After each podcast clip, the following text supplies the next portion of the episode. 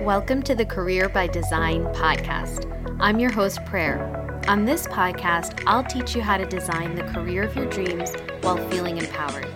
I'll be sharing inspirations and strategies that will help you get results.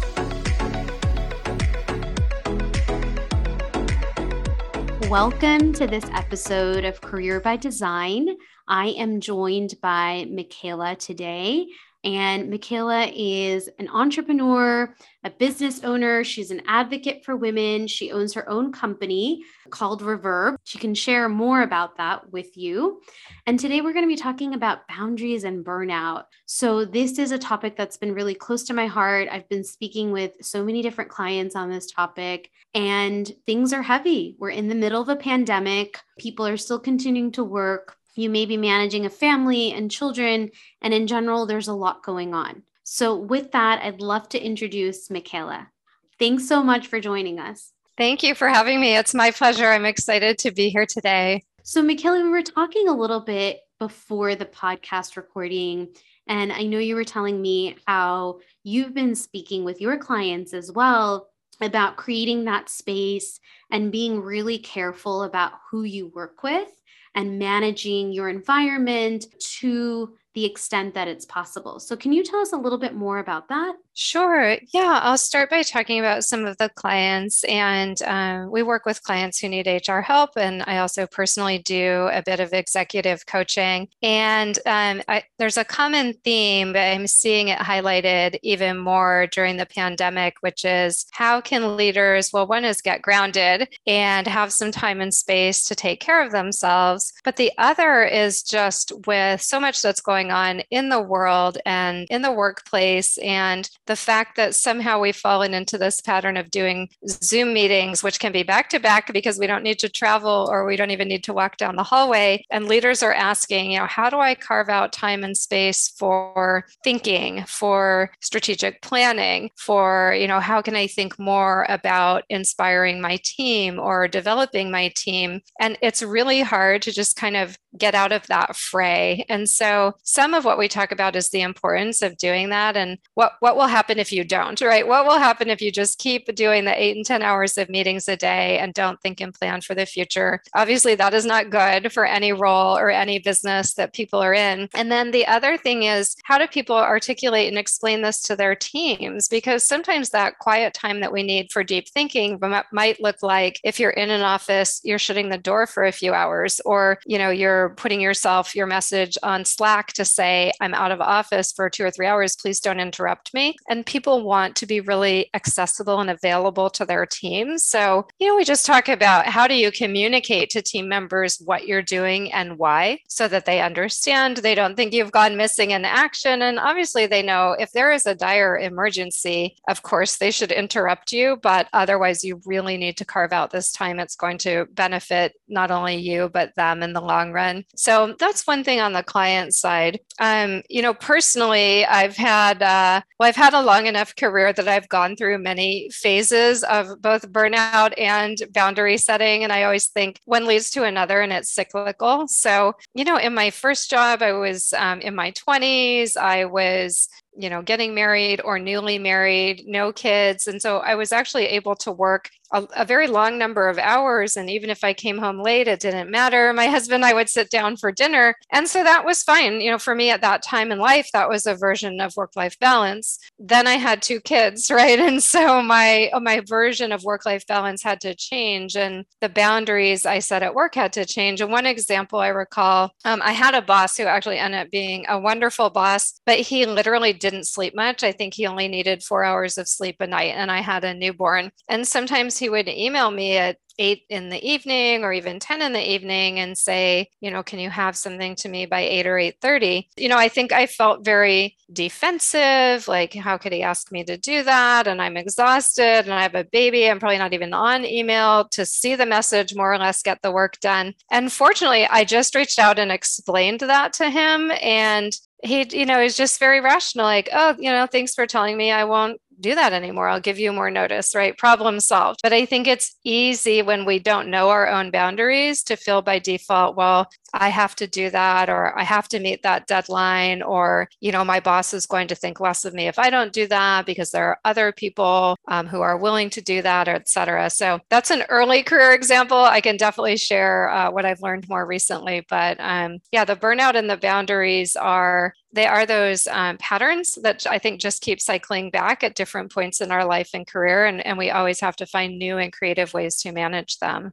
Yeah, I think that's such a great example. And I want to talk about a couple of things that you said is we feel that obligation in in career sometimes, especially if you're in a corporate role, but it can happen even if you're the owner of your own business is where you feel like you have to do something or you might be mirroring the behavior of your leadership right? You think that they're sending you emails at all hours.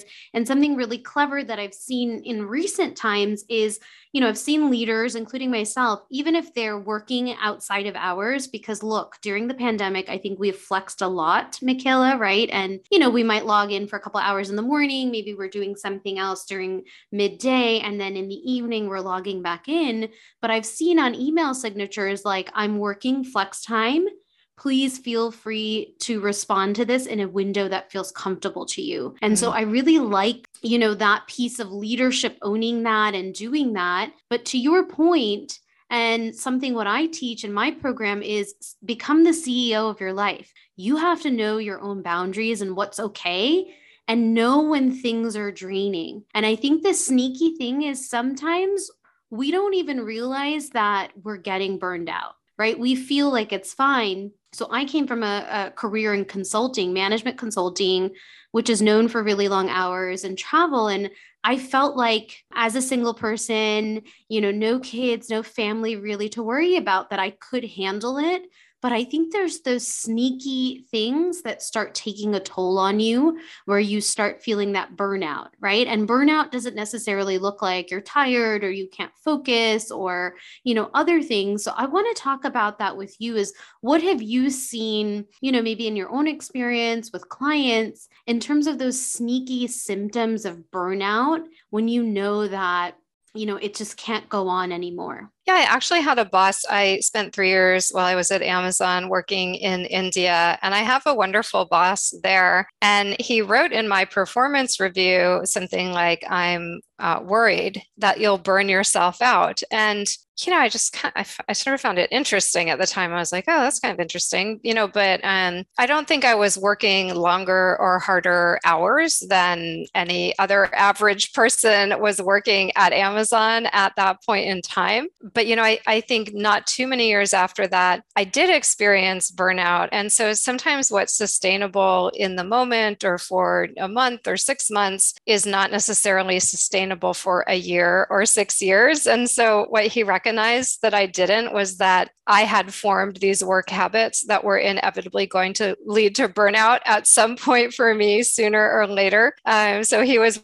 much further ahead of it than I was. I think the other thing someone pointed out to me quite recently that I hadn't realized was that you can love what you're doing and still do too much of it. So even if you have amazing work conditions, incredible coworkers, and you're energized by the work that you do, which all of those things are true for me, you can still do too much, you know, put in too many hours, not get enough rest, and it can cause burnout. And um, I think, especially with the pandemic, because our stress level is already high, our anxiety level is already high. And so everything that's going on in the background is um, kind of pent up, and we don't always realize that. And then if we're just working a little too much or facing too many challenges in our work environment, it can really tip the scales and that's something i've been hearing from people recently is like gosh this little thing happened and i sort of collapsed or gosh nothing happened and i love my job but i was just you know i was dragging i was exhausted um, so i think those are those are those physical reminders that our body gives us that's like hey you need to slow down or hey you need to take a break right now you're just doing too much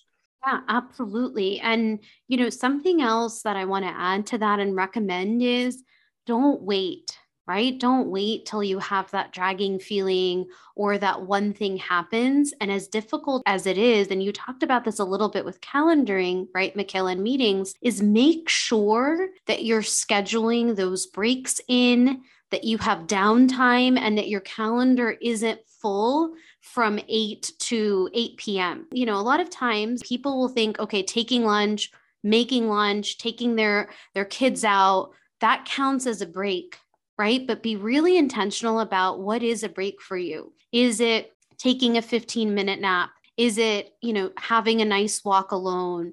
tuning into a podcast and being really authentic with yourself, I would say, and honest with yourself as to what a break actually looks like and is, and how much you need. And I would put those things on the calendar first right? I don't think breaks are an extra nice thing to have if you've finished all your tasks at the end of the day. They should be built in. You should have periods of time every morning that are just for you, during lunch if you can, and after work that are regular and that you're not going to be moving.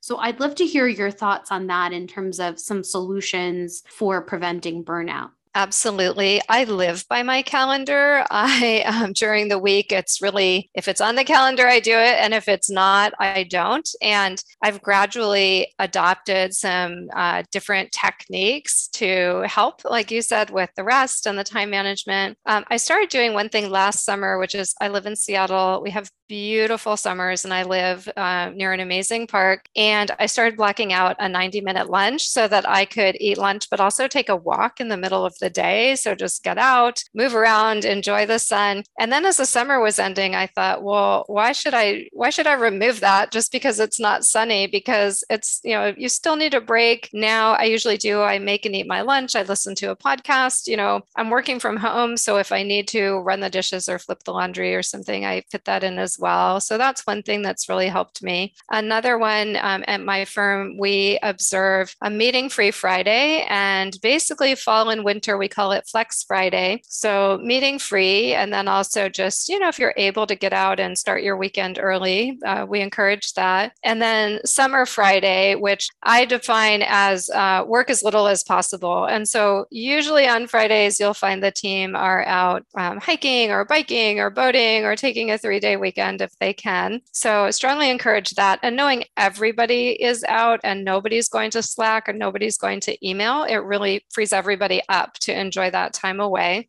And then the last one that I started at the beginning of 2022 and I'm trying to stick with is I realized that part of my morning routine really included work. Uh, you know, I sort of pretended it was a really healthy morning routine because I'd get up and make a cup of tea and sit somewhere comfortable. But I was spending a lot of that early morning time checking email and checking social media. Um, and then I realized it was just prolonging my workday. And I, but I wasn't being that efficient because I wasn't really working. I was kind of skimming. So so um, I tried to reverse that and I still get up and I still have my tea, but I just only do things for myself until I really sit down to start the workday. So before 8 or 8:30, I'll do my morning meditation, I'll do some exercise, I do read the news so I know what's going on in the world, but I um, don't turn on the email and social media until I've actually sat down at my desk. And that's really helped me. I get the exact same amount done. I'm sure I'm more efficient, right? Because everything I was looking at earlier I needed to look at twice because I wasn't really addressing any of it. I was just kind of seeing what had come in overnight. So I'm very much with you about building the calendar around what you personally need to be effective and be productive. And also,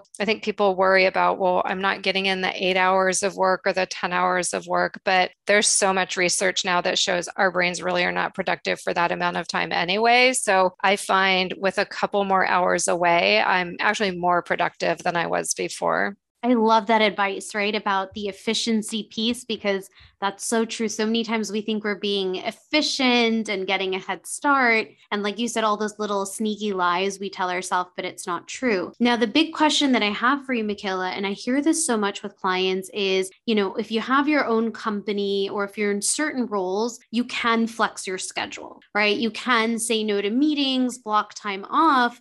But I have a lot of clients that come to me and, and say that they don't feel like they're in control of their corporate calendar, that it is their culture at the company. There's lots and lots of meetings. And so, literally, I know people that are, you know, 9 to 6 p.m., they're just in meetings all the time.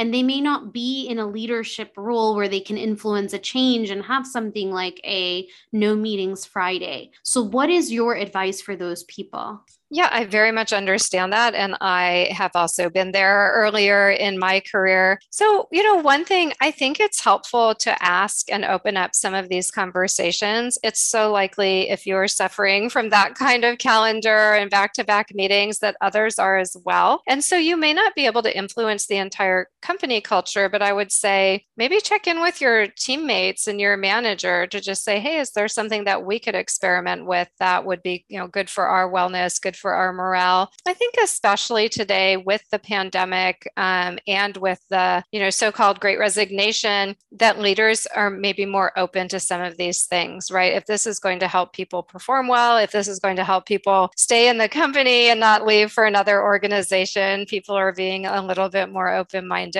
So that's one approach. I also think you know advocate um, for yourself or ask for either ask for permission um, or you know in in case of the meetings right just kind of evaluate are there some things where i'm not required? Are there certain meetings where i'm going to be just as effective if i receive the meeting notes? Is it something i can delegate you know or interchange with another colleague and then we both attend 50% fewer of that particular meeting? So sometimes we need to take a little bit of risk and apply our judgment I found that often, even though these kind of things can be norms in organizations, if you are performing well while adhering to your own values, you know, if you're effective, if you're productive, if you're getting the work done, people value that. And so sometimes the the symptom, like the too many meetings, it's not really that people want to see you at each and every meeting. It's just that your company doesn't have great meeting hygiene. And if there's something that you can do behind the scenes to make it work better for you, I think you'd be surprised surprised at how um, creative people can be. There's um, there's one example that comes to mind years ago when I was working in a tech company, and one of my clients was she was one of the very few female general managers, and her assistant had just had a baby. And at that company, it was really frowned on to do a shorter week or to go part time. There were you know penalties that you could face in terms of benefits or stock vesting, and she, she just made the, an informal agreement with her assistant. She said, "Look, um, you're basically sort of quote unquote work from home on Fridays. And uh, if I need you, I'll call you, but otherwise, do what you've got to do. And so, I mean, on one hand, I think it was very brave and generous that the GM did that. It was kind of unfortunate that the company systems were so arcane that they actually had to work around the company and not with the company. But I think that's an example where both she and her assistant benefited. And I'm sure it increased the loyalty and kind of longevity of that particular employee versus her having to choose between her infant and her job. I think that's such a great example of setting boundaries, like we talked about in the beginning, right? Is having open communication, knowing what's working for you, what's not working for you. And what I would say is if you've tried those avenues, if you've been courageous, if you've asked for those changes and still nothing's happening and you still find yourself, you know, sitting in meetings all day, having that dragging feeling, feeling tired, I would really encourage you to examine and see if that's the right environment for you. And as scary as that is, just know that there are so many opportunities for you where you could be doing really, really impactful work, really good work, possibly better than where you are today, and still have that flexibility around meetings and having more control of your time so it doesn't take that long term toll on you. Because sometimes if you've been working for a long time, it can it can really have like long term effects on you, right? We spend so much time at work. And so I just want you all that are listening to be really mindful of that and really start paying attention to how you're feeling at the end of the day, how you feel at the end of the work week. And, you know, do you really have the level of energy that you want if you are doing all the other kind of healthful and mindful things?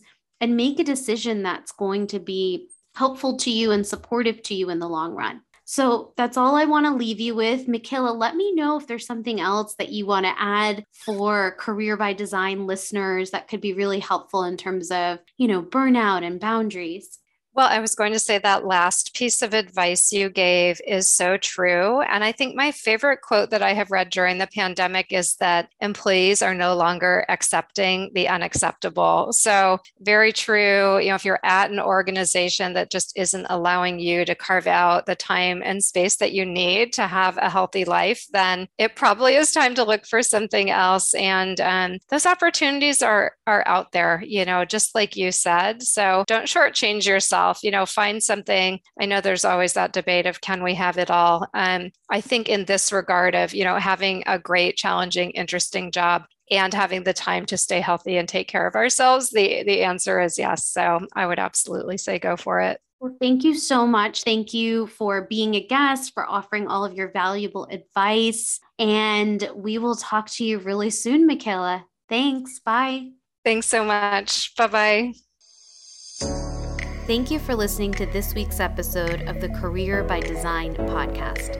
I hope that the strategies I share today will help you on your journey to an amazing career. Be sure to check in next week for another episode, and for more tips, follow me on Instagram under inspiration underscore careers.